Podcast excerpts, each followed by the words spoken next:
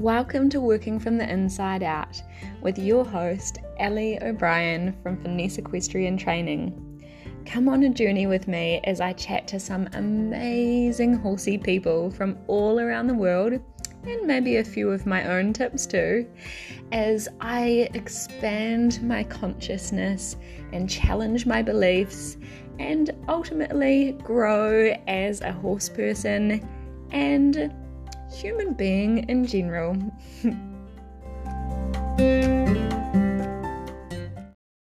Welcome to Working from the Inside Out. Today I have with me Sabina Holler and I am so excited to speak. We've tried to organize a podcast in the past, but I have uh, been not so great on my timing.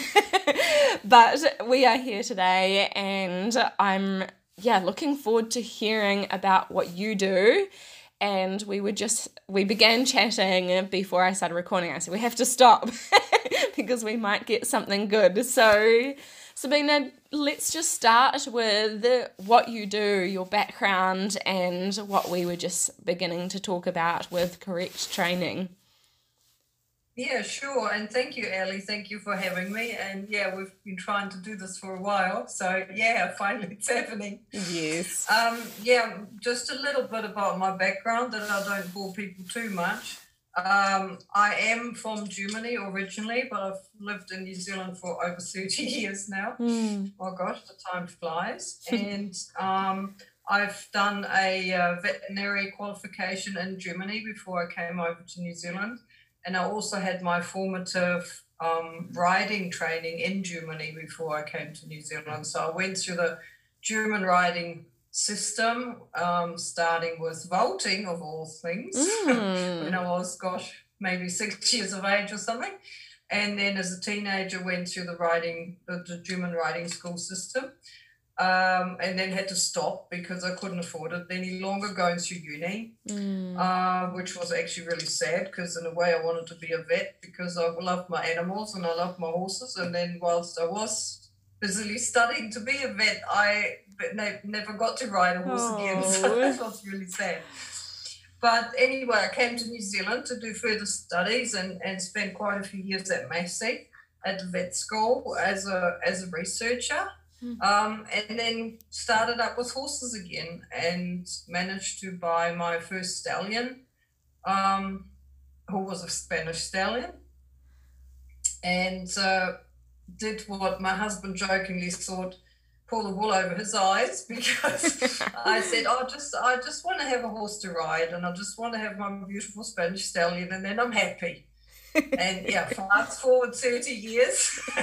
There's a few more than one. those horses for- and it's gone. It's become a full, almost a full-time business, and my long-suffering husband has supported that business all the time, which for which I am ever so thankful. Mm. Um, yeah, so that that's one of the things that I've been doing, and uh, professionally, otherwise, following my my veterinary degree, I spent most actually most of my time in in uh, two aspects, not not as a practicing vet, but as a um, in research and in pharmaceutical industry and in teaching.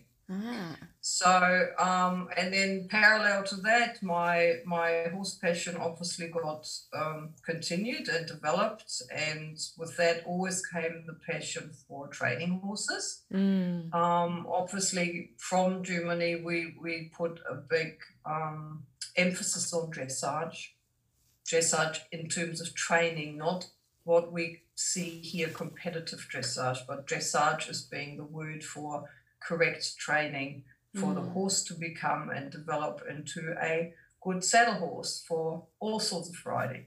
Mm. And then over the years, when I managed to, um, uh, yeah, put more time into my horses and less time into my job as a researcher or teacher, I then also upskilled into what's mm, generally known as, say, holistic therapies, or I like to call it integrated therapies because Mm.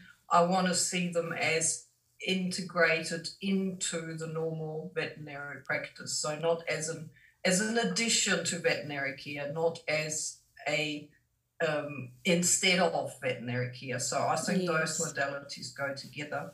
And I chose to study another three years of um, veterinary Chinese medicine or veterinary acupuncture. So, mm. well, it is Chinese medicine because it includes acupuncture, but it also includes Chinese herbal medicine and food therapy, mm. but all in within the Chinese medical um, framework, so to speak.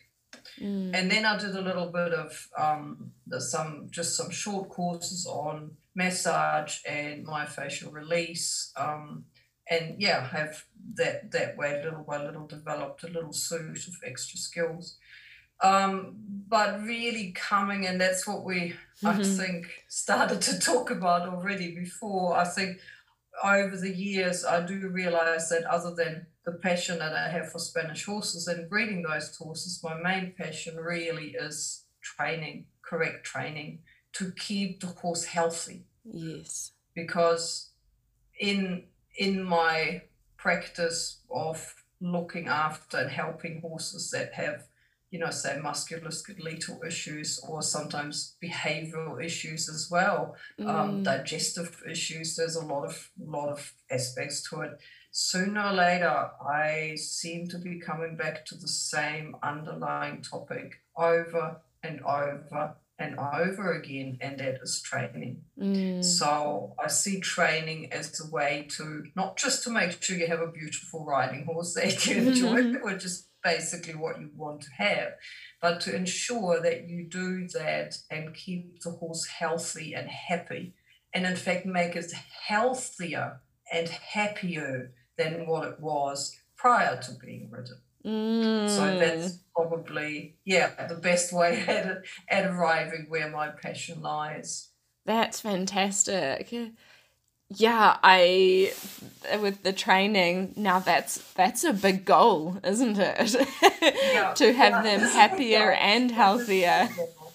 Yes. Um, I I see more and more that um, one of the key um, to me, one of the key points of embarking on this um, journey in a correct way is to um, a to have a at least some basic knowledge about how a horse functions. Mm. So okay, let's let's use the the, maybe the boring or the scary word anatomy and physiology mm. but that's as i said that's just either the scary or the boring word but it is basically meaning you have to have some basic understanding about the structure that is in front of you and how that animal works yes. na- how nature designed it to work mm. um, and then you need to have some theoretical knowledge of how you need to now influence that structure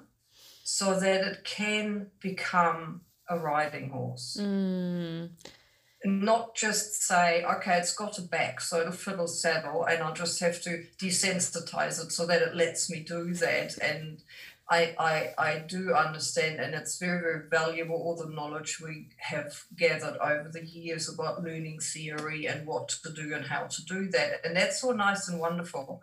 But I always say to people to make them understand what I, what I, what it is actually that I want to, the point that I want to cross, get across is, for example, if somebody would tell you to do the splits mm. and you go, okay, now I put my left leg here and I put my right leg here and I take a deep breath and I'm and I do this. And that's so nice and wonderful. And and you you understand what is required. But even with that understanding, uh, it probably will still take you, I don't know, six months, 12 mm. months, two years to actually get all the way to the ground to do the splits. Yes. So there's two aspects to horse training, well, at least two aspects. And one is the fact that the horse has to understand what you ask it to do. Mm. It has to be desensitized to various stimuli so that it is not spooked, mm. but then it has to be physically able to do it.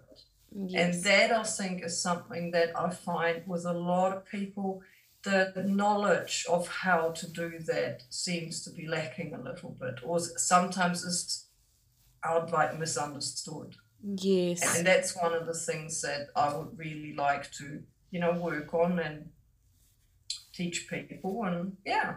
Yes, and I think you have been doing a great job um, in beginning that with you've been doing some talks um, yeah. around around these points. Yeah, so what I've done, thank you for mentioning that. Yes, um, last, or probably about this time last year, I actually started with, based on this, uh, uh, this need that I felt was there and needed should should be met. Mm. I started just here at my place to run some talks, some seminars. So I prepare little um, or short um, sessions of anywhere between an hour to an hour and a half. The odd one was two hours. Mm. And I call it Tech Talks. So I've, I've renovated a part of my prior to that very old barn with part of it is a horse stable and the other horse the other part now nicely renovated is I think we can call it either a, a nice she shed or a multi-purpose tack room or and it's beautiful. yes. And i invite people um, via facebook to come in and for for a small fee to come and uh, listen to what i have to say um, and I try to structure it so that there are little standalone events mm. so that you know anybody can join in at any time uh, but also for those people that have come to the first one and have continued to come continuously, a whole picture is starting to emerge. Mm. So I started at one end of the horse and I'm going to the other end of the horse, and I'm basically telling them about um, some aspects of anatomy, but also biomechanics. So, why has nature made the horse like that? Why are, um, say, uh, vertebrae and um, uh, ribs shaped the way they are, and mm. why are mm. certain muscles in certain ways? Because that's what they have to do by nature, and what does a horse do by nature? But now, what do we have to do to make the horse into a riding horse? Mm. And those talks have been really, really well received. And yeah, we have a lot of people that seem to come back um, all the time and waiting for the next slot. So I managed to keep myself quite busy having to actually generate all yes. that material. Yes, from I one month to the next to, to keep going.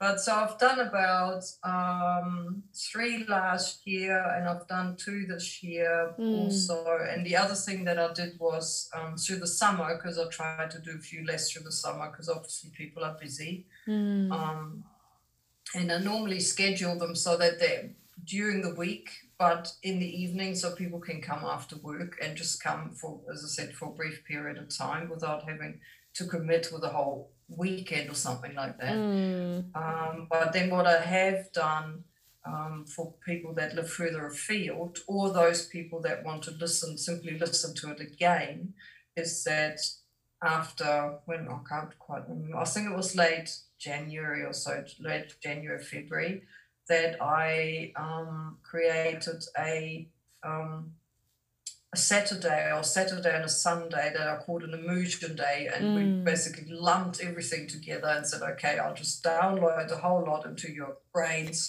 for a whole day. yes, and then people can come. It's it's worthwhile driving for a little little while longer and making a whole day of it. And then I think the next day we did even something with a little bit of theory and a little bit of practice with ah. with uh, using some horses here in the arena that I have, and um, so people could potentially. Um, yeah, either book in just for one day or book in for, for the whole weekend. And that was pretty good too. People could catch up on everything that I had done um, the month prior, all in one file swoop during one weekend. That's awesome.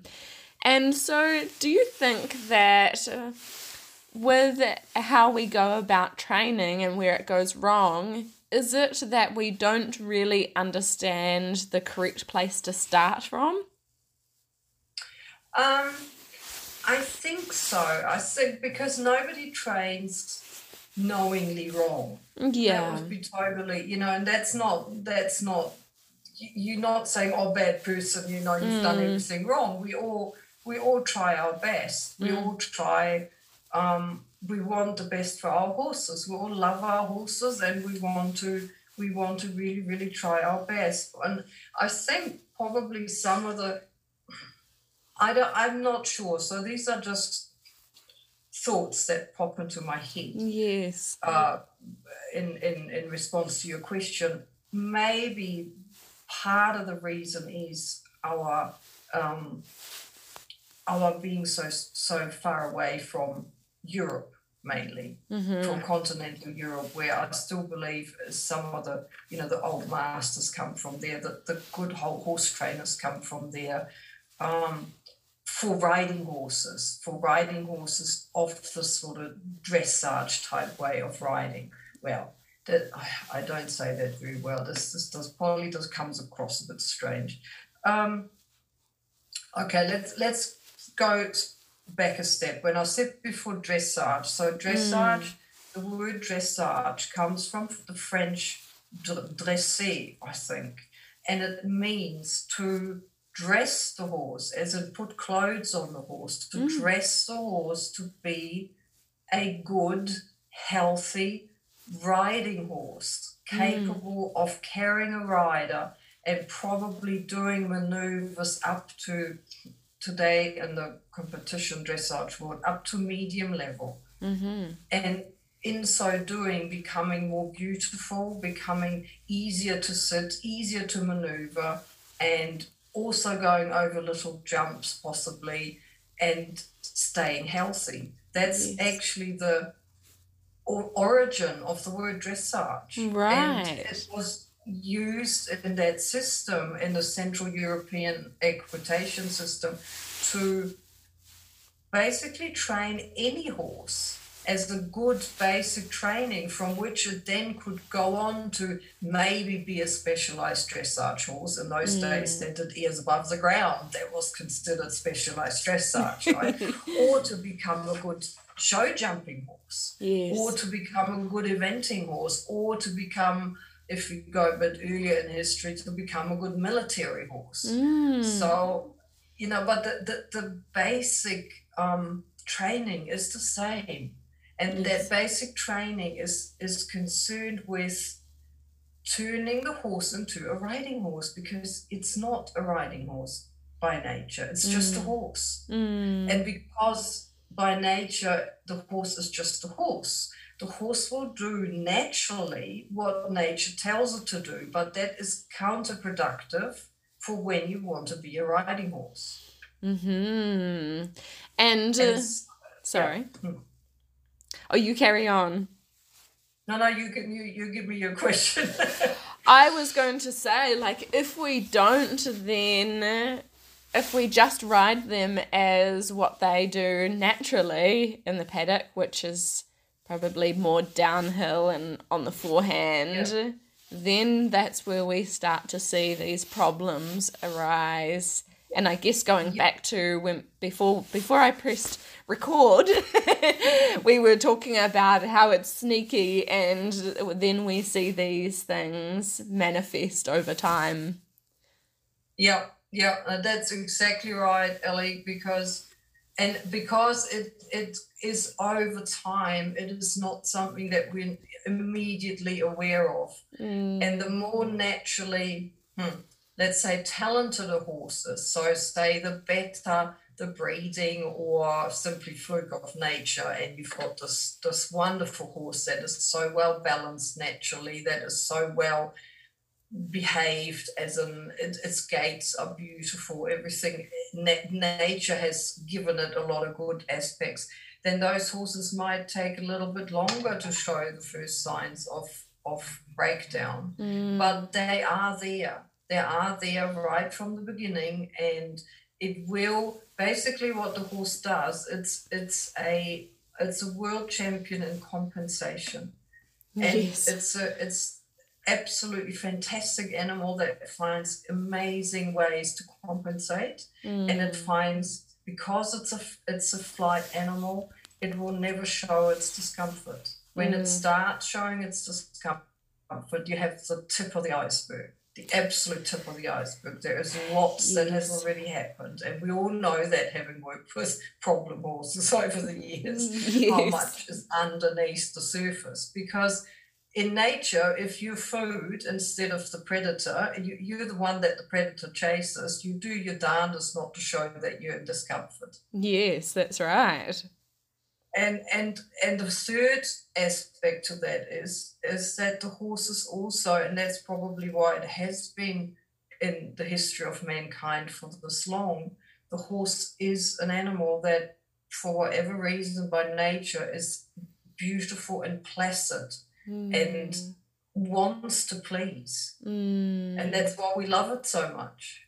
So they're trying. They don't say straight away, no, no, no, no, no, I'm not doing this for you. well, unless you're the odd chestnut mare, maybe then you realize what can happen if you don't ask correctly, because they will find something to tell you, no, you yes. haven't done this right, you know, unless you do it right. But the majority of horses, they will to do their darndest, their utmost mm. to, to understand what you mean. Yes. And they will somehow make it happen. And that's the problem. This fact that somehow make it happen sometimes is not for the best of the horse. Yeah. So they will allow you to turn and twist their body into some sort of pretzel that you decide this is what it has to look like or it will say, yes, okay, you make me go sideways, so I'll go sideways. And all you see is that the legs are crossing, and you go, yeah, I got it, wonderful. But yes. you don't understand what's happening in the horse's body in the process of doing this. And it might be wrong, it might be sideways, but it's still wrong. Mm. It's still mm. not beneficial to the horse. Yes. So, yeah, and then it's depend on how often do you do it wrong, how how intensely do it you do it wrong? How and that will determine how long it will take the horse to show the first signs of wear and tear. Yeah. And depending on how bad that is and how, how depending i suppose on the personality of the horse that then also often can lead to in some horses very significant behavioral issues. Mm. and then we have a difficult horse. Yes. And people say, oh, it's a difficult horse. But that horse was probably way back when a very sensitive horse and a very giving horse.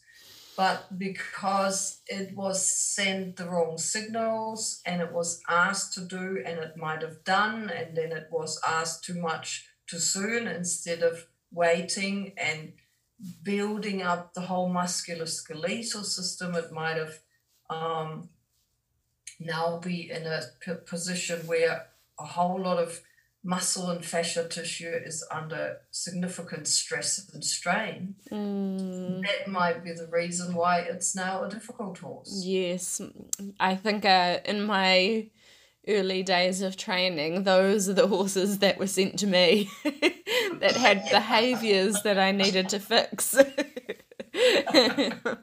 but I quickly learned it wasn't that wasn't the case. mm. So, where do you think we should begin, Sabina? Like, let's say I have a young horse that I'm just starting out under saddle, or let's say even before we get to the point of putting a saddle on, or maybe I've got a horse where we're at that iceberg point where I'm seeing these behavioral or physical problems uh, beginning to show themselves. Where where do I go now? Where do you go now? Yeah, so one of the things that I've tried to do mainly through my tech shed talks is to give people this the very basic understanding about how they should start their horse mm-hmm. and um, the the way so so by starting i mean obviously let's say you start with a young horse with a green horse and obviously i have um um sorry i'll just um so what we're doing is you have people like yourselves and other people that because there's a few quite a few people here in New Zealand that that that back horses for people right? Yes. And the first things first we have different situation here in New Zealand than what we would have say in Europe where everybody has arenas and everything is is safe and inside you know in a very confined space. And mm. and we have different conditions here in New Zealand and that's absolutely okay and we have to work with what we have mm-hmm. so the first things first is is safety so you have to have if you start backing a horse absolutely you have to do what you have to do to to get a safe horse mm. um, and we probably if people say send horses away to be backed you cannot then pay for an extra three or four or five months of that person to say lunge the horse first in preparation for being backed. People would simply say, "Well, look, I can't do that. You know, this is just too expensive, and and you wouldn't have the time and all of that." So you know, we have to we have to be practical and all of that. Mm. But what we could do is by understanding then, as soon as that first formative backing has uh, has finished and the horse goes back to the owner, that then the owner can say, okay, now the horse has, is now ready so that it allows me to, it has been desensitized, it has been trained, it goes forward from the leg and it stops and it turns and it can do all these things. But now they go back to having some tools in the toolbox to be able to train this horse now correctly so that the horse itself can now put in, and the word for it is dynamic stability. That's hmm. the that's the key operating word in yeah. all of that. So the, the, the horse learns to strengthen and stabilize very, very specific muscles in its core that will then enable it to be a better trainable riding horse later on. Mm. That makes sense. And those are a few. There are a few things that people would need to know about it, and a few strategies that they can use. And lung, I've already mentioned lunging, and yes. lunging is definitely a, a key strategy in that. But then also the first few months, and that can be up to six months. It can be up to a year um, of a specific way of riding, which usually allow for as little use of the really just guide the horse, but not force the horse into a um, into frame, mm-hmm. and concentrate much more of riding the horse from back to front, because that is always something that I seem to see a lot more here. Is that we have seem to have this preoccupation with putting horses into a frame, and that mm-hmm. usually means doing some sort of manipulation of the head and neck. Yes. Um, without realizing what's happening further back and what's mm. happening under the mm. saddle and what's happening behind the saddle. And then you get a very specific way that these horses look. And so, again, in my talks, I've been trying to literally open people's eyes so they, they get to understand what muscles are important, how they can be trained, how then the horse reacts and how it looks when the horse starts to be trained better. Mm. And then thereby, by inference, also understand what a horse looks like that isn't trained like that because you get very specific um, um, patterns of where the, the backs are blocked and tied. The croup looks just a little bit not right, and the, the whole top line doesn't develop properly. And, and also the way the head and neck is carried is, mm. is very different. Yes.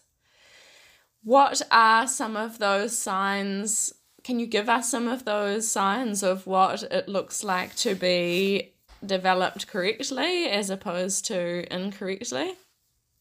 Yeah, so some of the main um, ones. If, if, for example, let, let's say you lunge a horse, but you have to lunge it um, correctly again and that in, in that in so doing you have to actually develop a contact with the horse so it's not the walk uh, running around in a circle around you with a loose lunge line but there has to be a little bit of tension. Mm-hmm. So it's it's a little bit like for those of you that that do dancing, as in dancing with a partner, it is a bit like that. It's it's this this general give, giving giving the horse a, a framework in which you mold it. That's actually more what's happening. Mm-hmm. So you have to, and for that to happen correctly, you have to first, um, you have to first develop this contact on the lunge. And because as soon as you can do that, then you can allow the horse to understand what it means to be, for example, on a proper circle.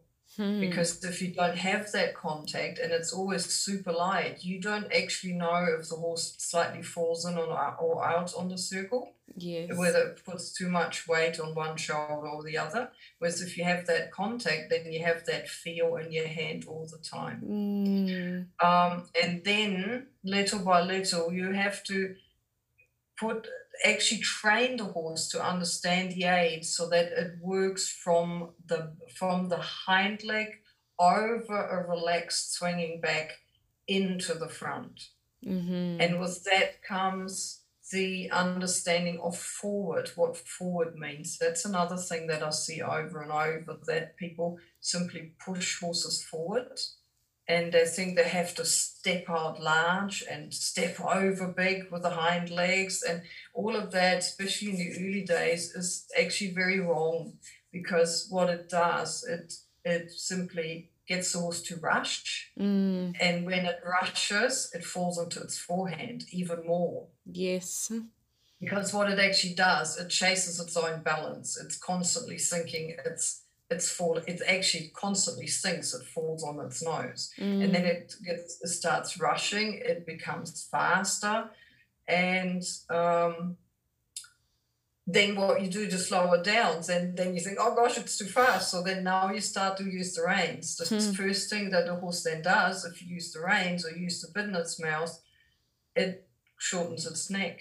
Yes.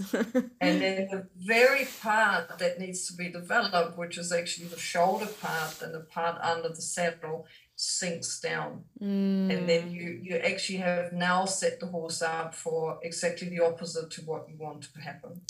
And that is the picture we see often, isn't it? The hollow back and the horse pulled in, its face Yeah. kind of pulled in towards its uh, chest and neck, and. And then I guess Yeah. the hind end is going out the back. Behind, yeah, exactly. So Mhm. what you do get is a picture of the the, the withers now sink in between the shoulder blades. The, the you get often quite substantial wither pockets because there's no muscles under the saddle. then Mm. sometimes the, the back itself is down, or say the back from where the saddle sits over toward the croup is, is rises up, which it shouldn't. With the back, Right. Properly trained horse, it should be fairly straight. Mm. Then the, the top of the neck, so when you were, were if you were to sit on the horse, the part right in front of the wither is not very well developed. Mm. Usually the under neck might be more developed.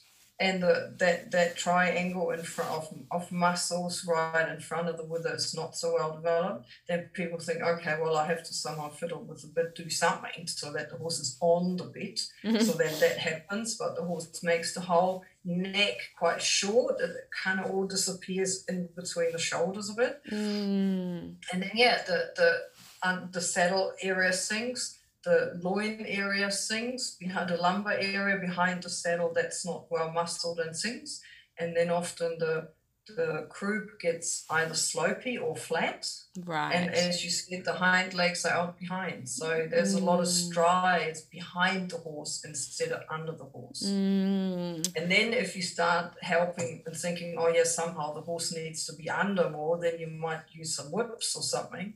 But all the horse does it is flicks its legs up and tries to yank them under the body a bit more, but it doesn't change the whole way it holds its lumbar area and its pelvis and all of that. And that doing that is even then more damaging to the horse than not doing anything else at all. Mm, yes. So yeah, it's all it's all connected, unfortunately. Yes, it's fascinating. And so you're saying um, well, am I correct in in hearing you that um, instead of trying to push for those bigger strides early on, we let them then have their own natural smaller Yeah. stride while they're building strength. Yeah, so right at the beginning with a young horse, the key issue is balance. Mm. And you can't, and you might understand that very well, Ellie. If you have a toddler and they start to walk, mm. you I don't think you would ever in a million years consider that, okay, let's just put him on its two little legs and give him a massive big clap on the diaper and say, run as fast as you can and somehow you will learn to walk. You wouldn't, would you? No, not at all. No, that's right. So, and the horses, even though the horse has got four legs, but he doesn't, he or she does not balance equally on those four legs. It might appear to us that they do, but they don't. Mm. So, equally so, balance has to come with giving the horse time to balance itself Mm. because balance ultimately is done by the leg that sits on the ground, not the leg that's in the air. Mm. Which means muscles. to, yeah, you have to allow that leg enough ground time. So not chase it up to flick up quickly and leave the ground quickly or have massive gaits or something. You have to actually allow it to to contact the ground and take the weight and then allow the horse enough time to balance its body over said leg Mm. in whatever way you want it to go, whether that's on a curved line or a straight line or doing something in the arena. So, Mhm. um, so the first thing you do with a young horse is you you just let it walk or trot in whatever speed it likes to do so Yes. till it can at least negotiate a half pace straight. Okay, let's say we have a 20 by 60 arena, uh, just just big along the long side, through a short side, along another long side, goes through the diagonal, do these very simple arena patterns and just let it do its thing. And all you do is with your reins, you give a general direction, but then you let it do and you just try to make sure that it develops a rhythm Mm. in its own speed. Okay, if you've got a really lazy horse, you might have to, you know, just ask it at least to give it a trot.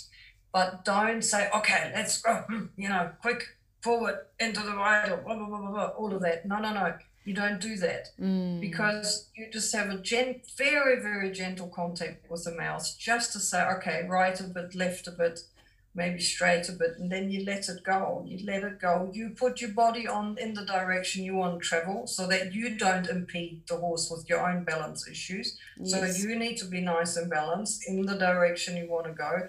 And then you let the horse find its own balance. Mm. And you know when that has happened is when the horse has developed rhythm, because rhythm is a sign of balance. Every time the horse loses its rhythm, it's because it's out of balance. Yes. we see that, or when you think about it, it it's, makes sense, I think. yes. So, and once once you can do that, say in the trot, once the horse has got a rhythm in the trot with these simple 20 meter circles and, and straight lines that we all do in a prelim test or something, that sort of stuff, then you can say, okay, now I push a bit. Mm-hmm. Now I push a bit, but, and this is the big but, and this is, I think, one of the key things that some people don't understand, because the ultimate goal is to un, to get the horse to, to close its body from behind, not by shortening the neck. Yes. You push to just go a little bit faster, but only a little bit, just to Mm. create a little bit more energy, but don't run away. So it's Mm. a push to collect almost, and not a push to go fast. Yes. And then you gradually get this. This is more a learning thing. This is a combination of learning for the horse and uh, to learn and understand an aid, as well as be physically able to do it so that if you close your legs and you push, you have to gradually start to feel that there is more energy coming from the hind legs over the back, under your saddle, mm. into the neck, and into your bits. And then ultimately, the neck actually concertinas out from from in front of the saddle, from in front of out outside of the shoulder blades becomes longer mm. into your hand. So the top line of the neck elongates into your hand. Yes. Because all that area in front of you lifts up and out over into your hands. And mm. that's more trying to, yeah, I'm trying to explain a feel, which uh, sometimes isn't always that easy.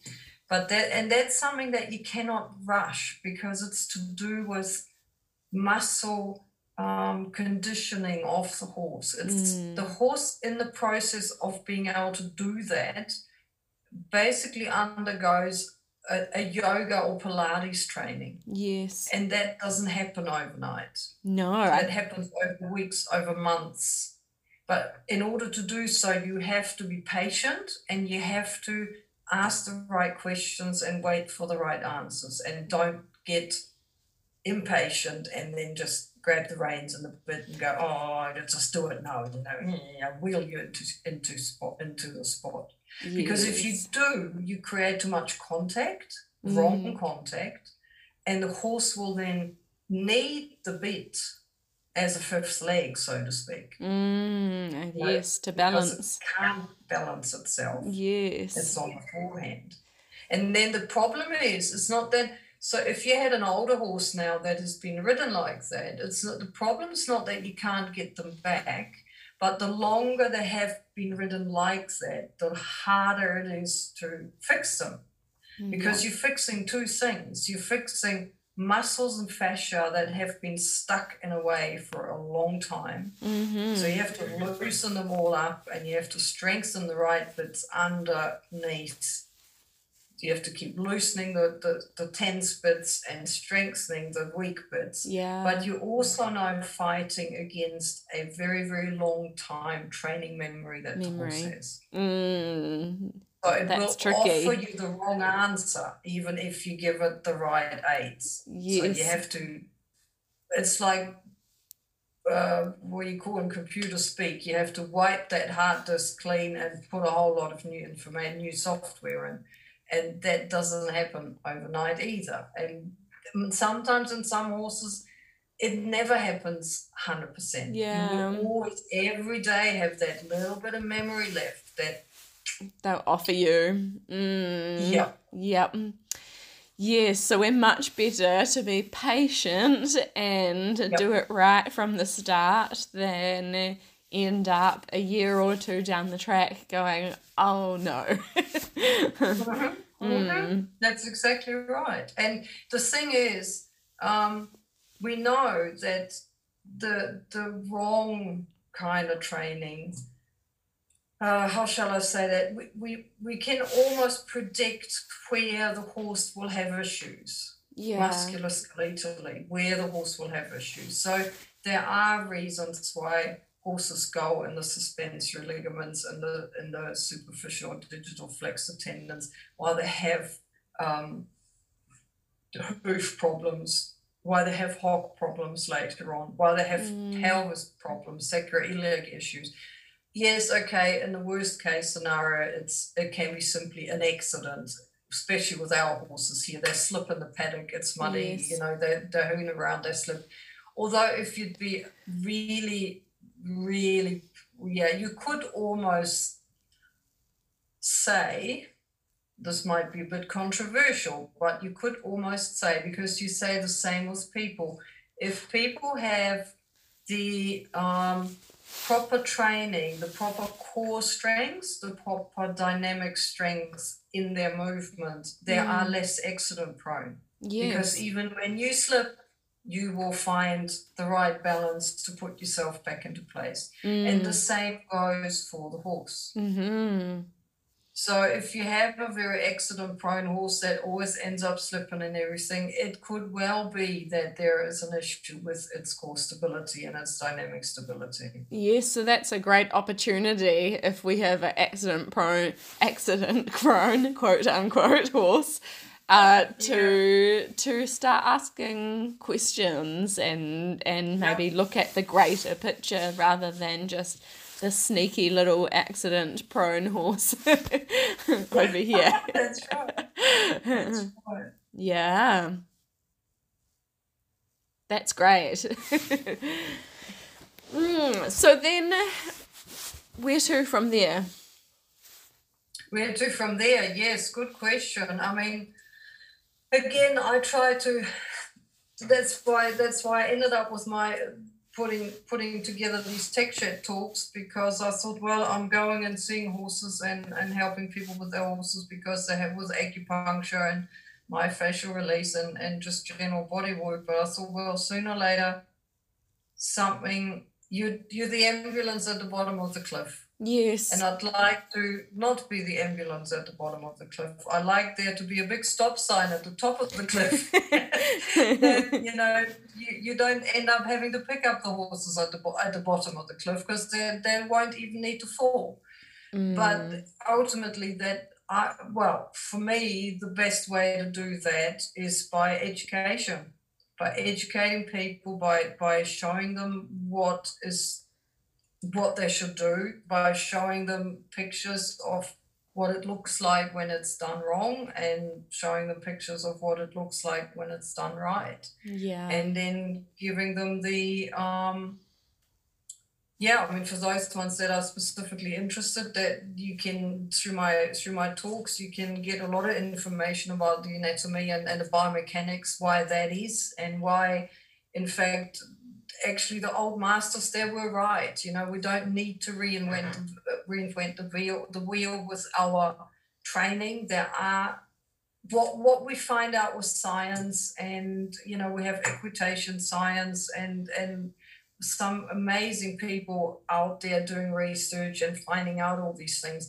But usually, what they find out is that the old masters were right. More yes. often than not, they're not finding out new things. We're just finding out with modern technology, we can describe better mm. why what was done way back when was actually it really, really good. Yes. And ultimately, there are no shortcuts you know, anything to do with horses and horse training, there are no shortcuts. Mm. There might be something that you hadn't thought about because there are a million little details. It is very complex, not complicated, just complex. complex. Mm. There's a million little details. Lots of My layers. riding teacher always said to me, No, no, riding is easy. You just need to do the one thing at the right time but knowing which that which right is, thing. the trick. and, and, that time when then you need to do the other thing at the right time might be a split second later. So you mm. have to mm-hmm. sometimes be very quick. Yes. or sometimes you have to be very quick at not doing anything and then quickly do the right thing again. And it's like it's like little adjustments you need to do. It's almost like having this this this bowl of porridge that somebody flips over on the table and you just got your two hands to make sure that that mess of porridge on your table stays in a nice square shape. So you do a little bit from the left, mm-hmm. a little bit from the, oh no, push a bit, no, no, hold a bit, no, push a bit, oh no, suck it all up, no, no, bit on left, bit of right, oh no, push a bit, no, so that's basically what you do on the horse when you ride. Yeah. But you try to do all that without anybody seeing that you're actually doing anything. It's happening all the time. And I guess, I mean, we are doing that all the time as we go about our day, as we go about mm-hmm. running or walking. But we've done it so much since we were that little toddler that we don't have to think about it anymore. And I guess that yeah. with riding, the more we do it and the more we educate ourselves um, and then put it into practice, I guess it just becomes second nature over yeah, time. That, that's a, that's a very very good point, and the, you become the.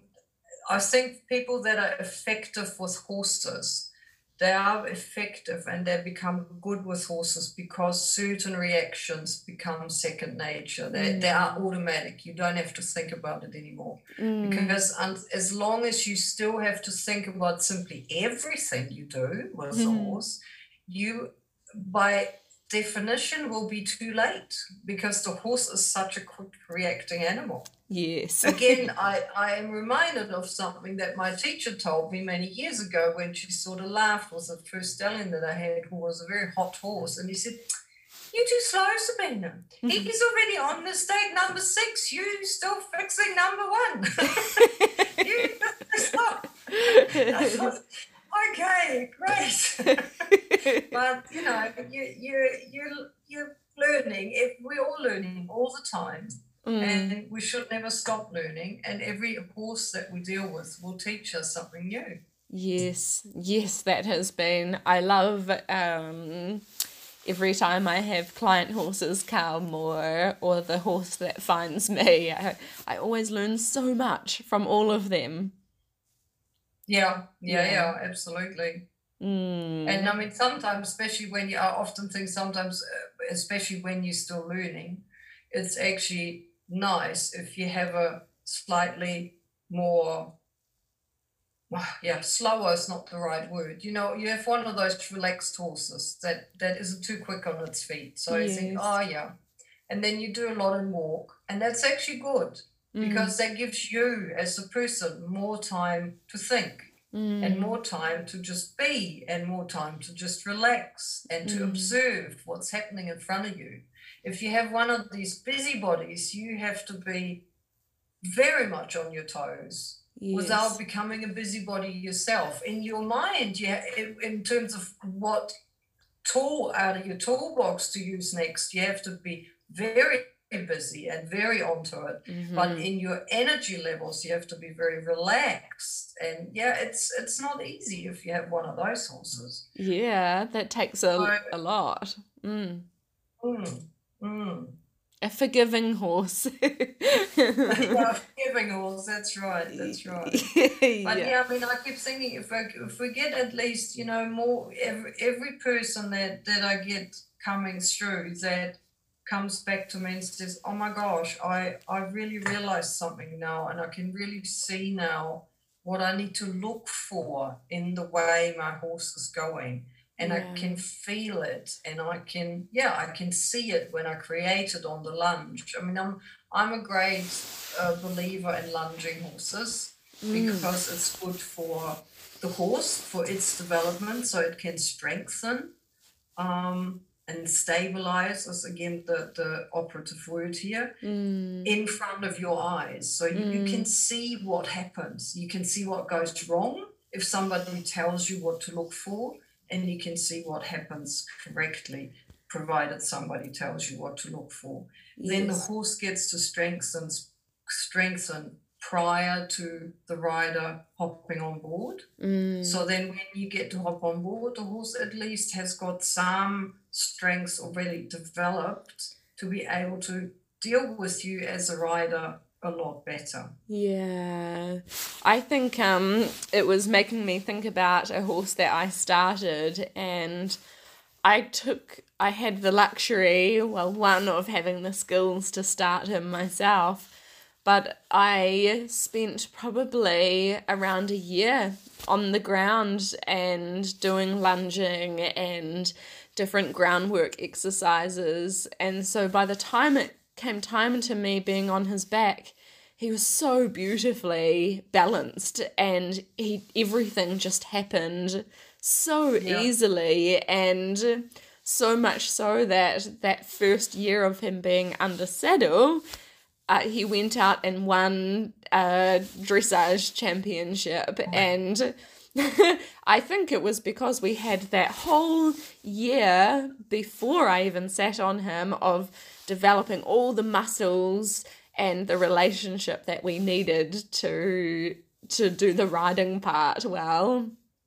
And then it was interesting because not thinking, uh, after turning him out, I didn't put the same amount of time into building the muscle up again on the ground before I hop back on because oh, oh well, we, we already know all the things on the ground, so now I'm just going to hop on and do the riding thing because that's where we were up to last time. and it didn't happen as beautifully because we didn't have the strength. yeah, yeah, that's a very, very good example. Absolutely. Yes. I caught myself out. Done it.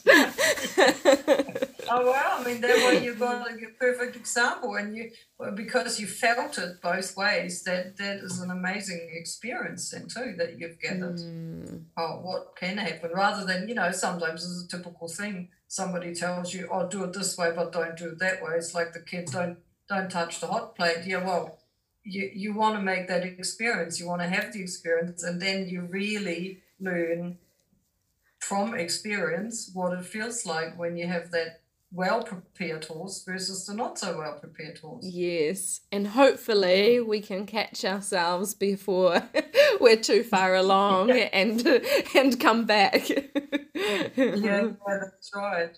But so I mean, again, what what are the key what are the key indicators? Um, I usually go with again go, getting back to lunging.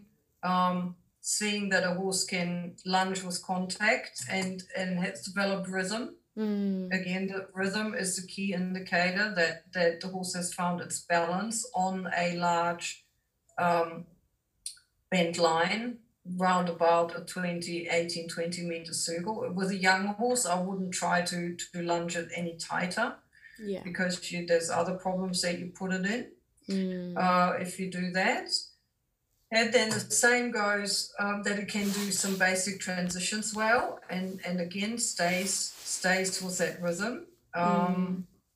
because that tells you that the horse is in balance. Then that the horse starts to stretch with its neck. Doesn't have to be on the ground. In fact, it shouldn't be totally on the ground. It should just be open with an open neck, so not that the neck doesn't go shorter, because you will see with a lot of young horses on the lunge especially when you push them into the first trot. It's a flight gait, so they mm. will tense their backs and the neck will come up. Mm-hmm.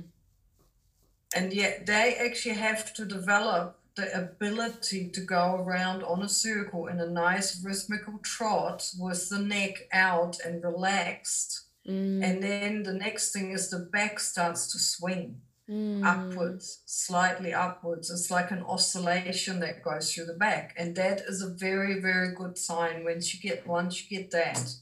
And then you start to see when you do some downward transition specifically that they really step under in the downward transition with a loose, relaxed back. Mm. Those are the horses that are properly prepared to then be able to take a rider.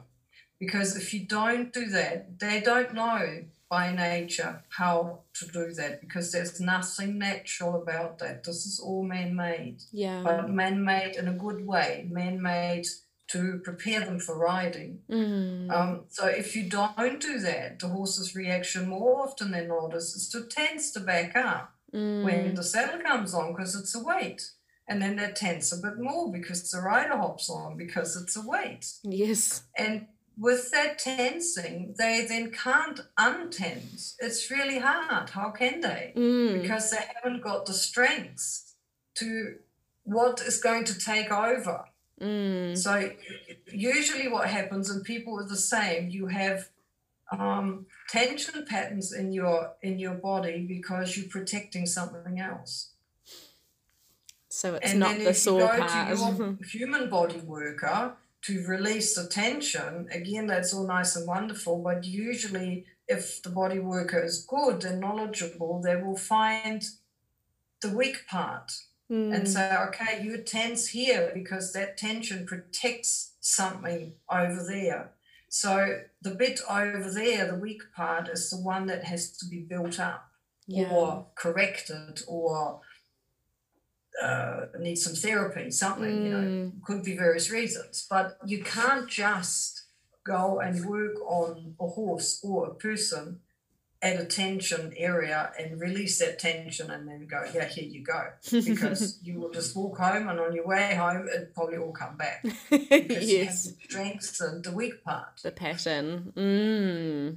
And so the same goes with the horse. So if you just take the totally green horse, you desensitize it, you throw a saddle on, the head will come up, the neck will shorten backwards, the, the trunk will disappear between the shoulder blades, the back will tense, the back muscles will tense. And that's the way the horse now has learned to walk around. Yeah, it, it's interesting. My um, sister and I got a beautiful broodmare uh, some years ago, and we would watch her in the paddock, and oh, her movement was just stunning. And then we we searched up her history, her competition history, and she only ever did very average. And we were like, that doesn't make sense. Like she's just she moves so beautifully. Like why? It doesn't match up. And long story short, she didn't get in full, and we decided to bring her into work. And as soon as the saddle touched her back, all that movement went away. She had this short, like mincy movement, and we were like, "Aha, there, there is the problem." Yeah, yeah, mm. and I mean, with um, with I would say with most young horses, unless maybe there's some of those beautifully bred super horses. Mm. When you see them trot in the paddock and they show themselves off at their best, and then you bring them in, uh, into work and under saddle, that movement will disappear mm. for a while. Mm. And that's got nothing to do with the horse not having the movement. It's just simply you have to bring it back. You have to that's and that's exactly what training is about, and that's what dressage is about. So mm. we come mm. full circle now. It's to, to make sure the horse can be as beautiful or even more beautiful than nature has made it in its paces. Yes. With the rider, but that's the rider's responsibility and the trainer's responsibility to, to ask the horse the right questions and to give the horse the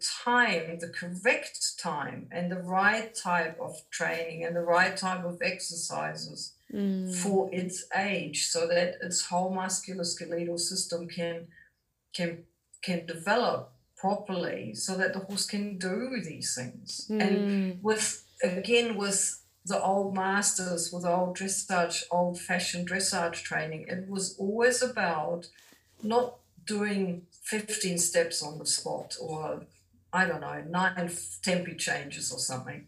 It was about the quality of those movements. So it mm. was all about improving the quality of the basic gait. So the walk becomes even better, the trot becomes even more expressive or softer.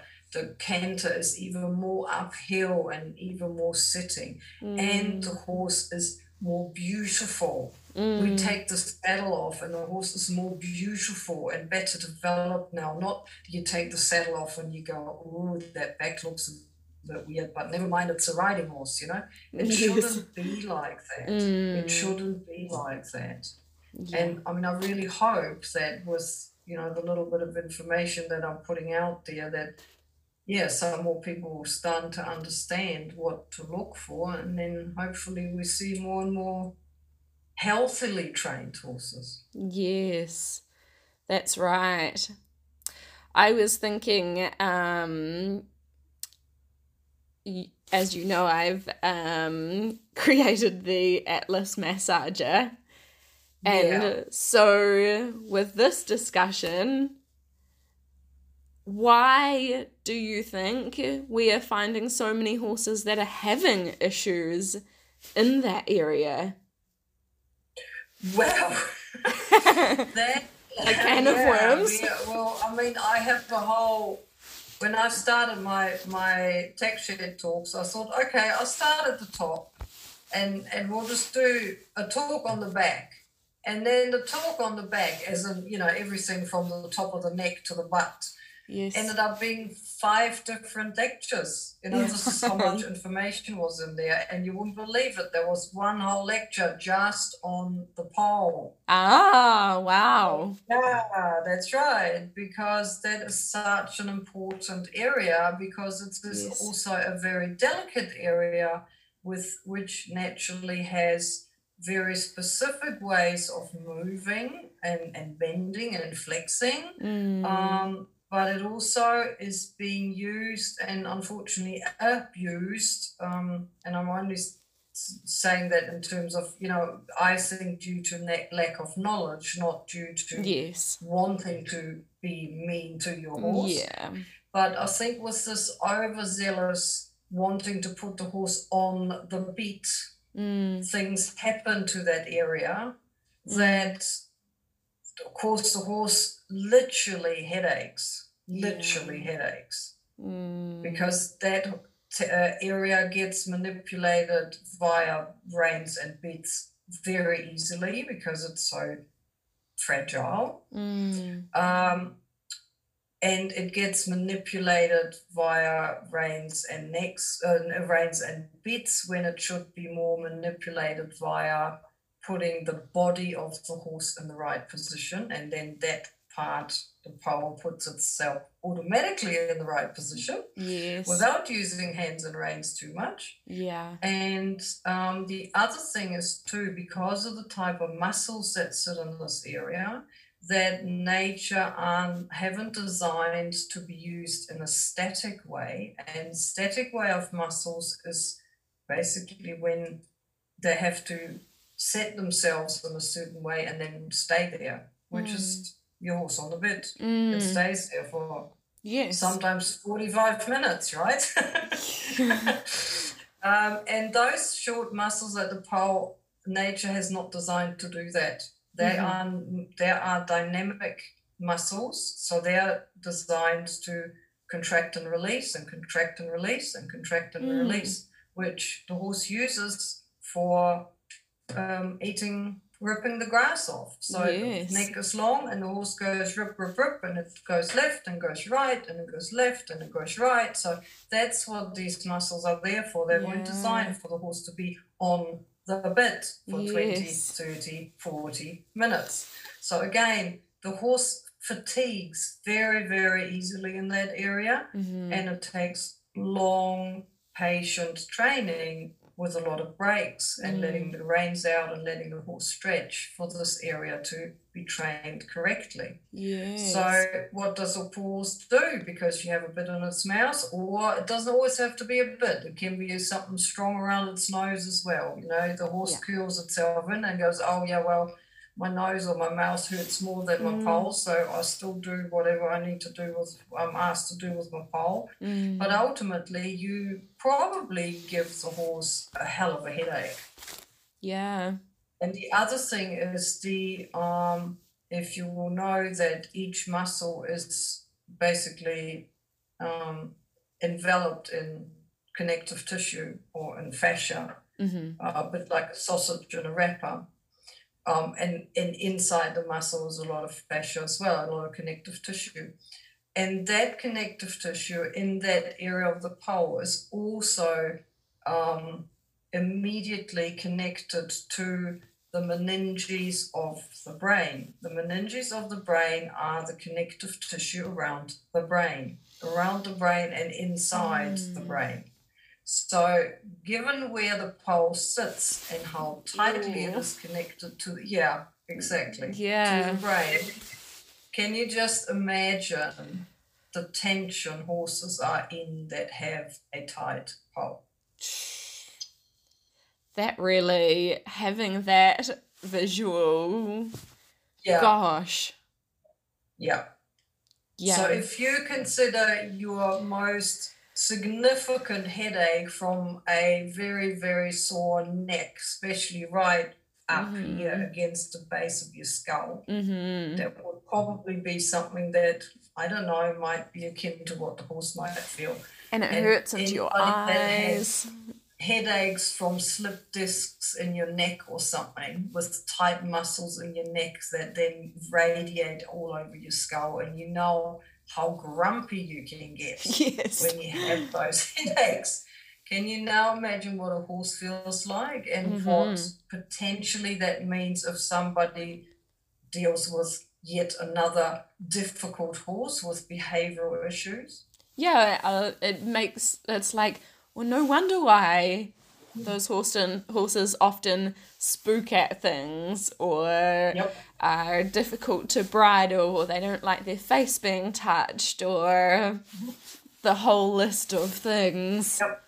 Yeah. They've got squinty little eyes. They've got this far away look in their eyes that they're not really participating in what you want to do with them. They just Mhm. let it happen, but they're not really with you. All the all these things. Yeah. Yeah. So yeah, your your your your atlas is exactly at that spot. Yeah.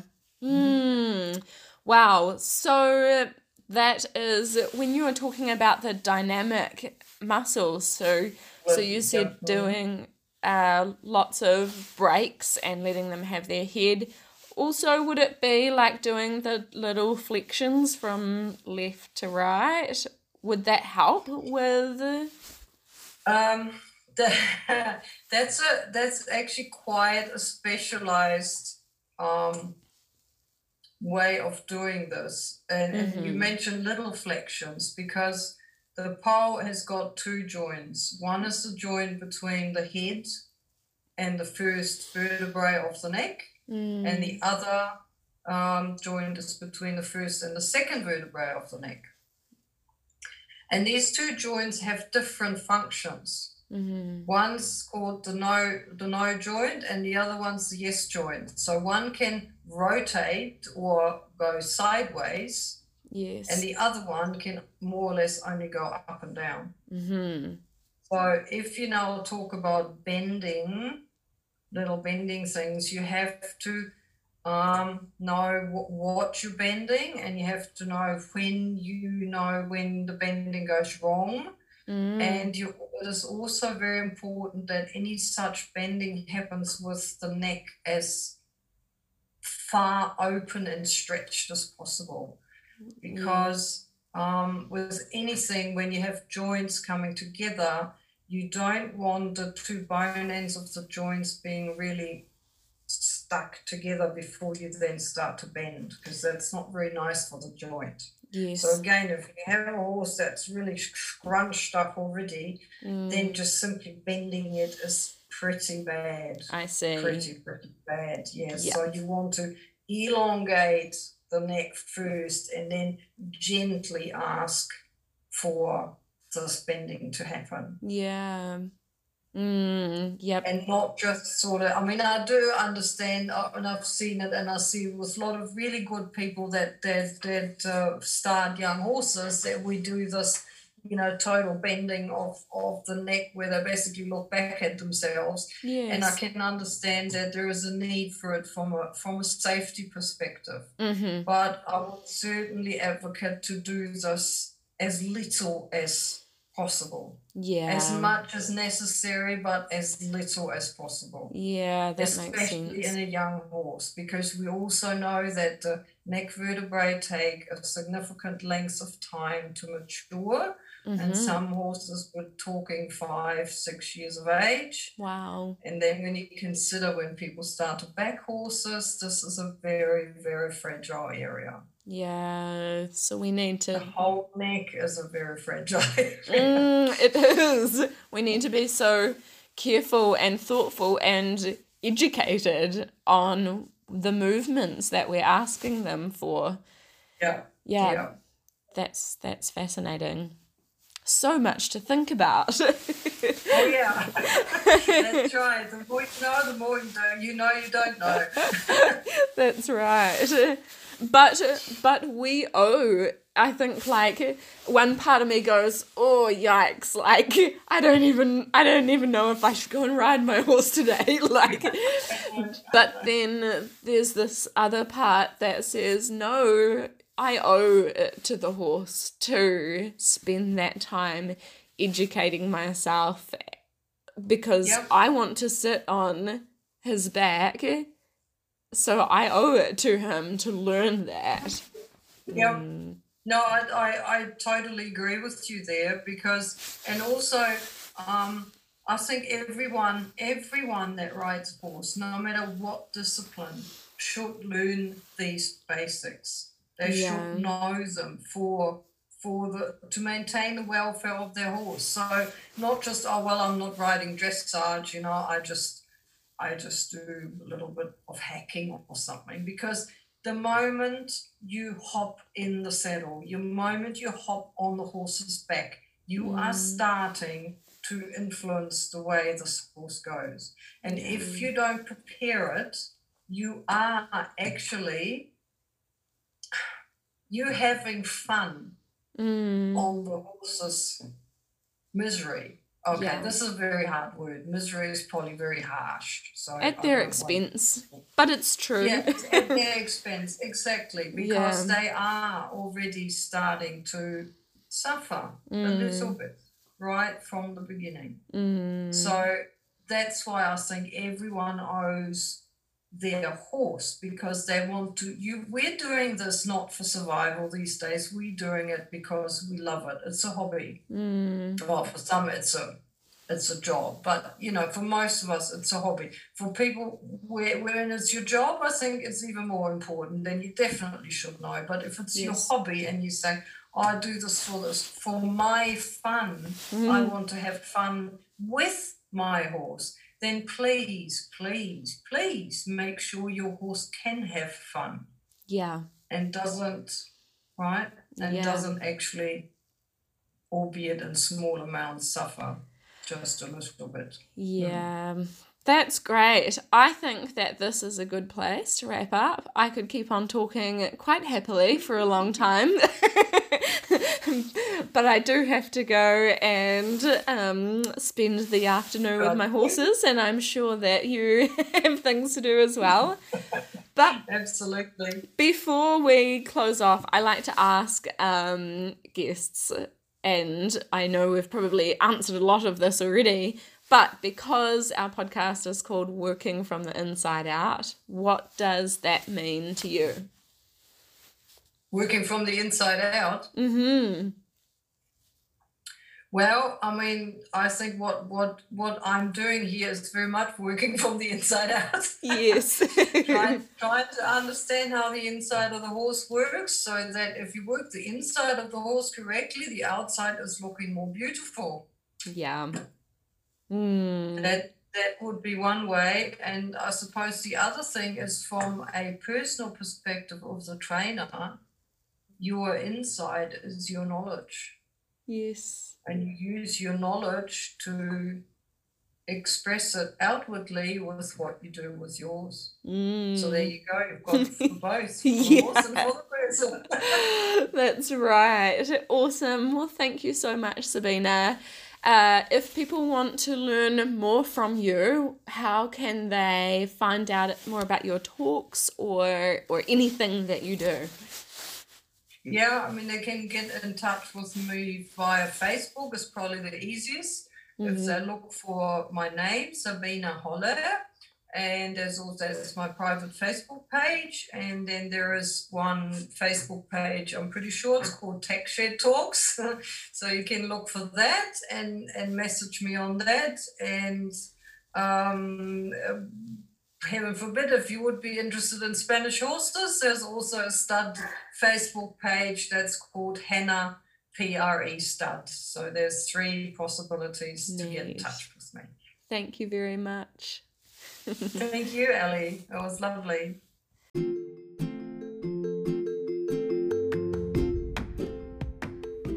This podcast was proudly brought to you by Finesse Equestrian. For free videos and articles, head on over to finesseequestrian.com. You can also find me on Facebook or YouTube under Finesse Equestrian Training, or on Instagram under Ali A. O'Brien. If you enjoyed this podcast, don't forget to subscribe so you are the first to listen in, to screenshot and share on social media, and rate and leave us a review so you can do your part in helping us to reach more horses and people.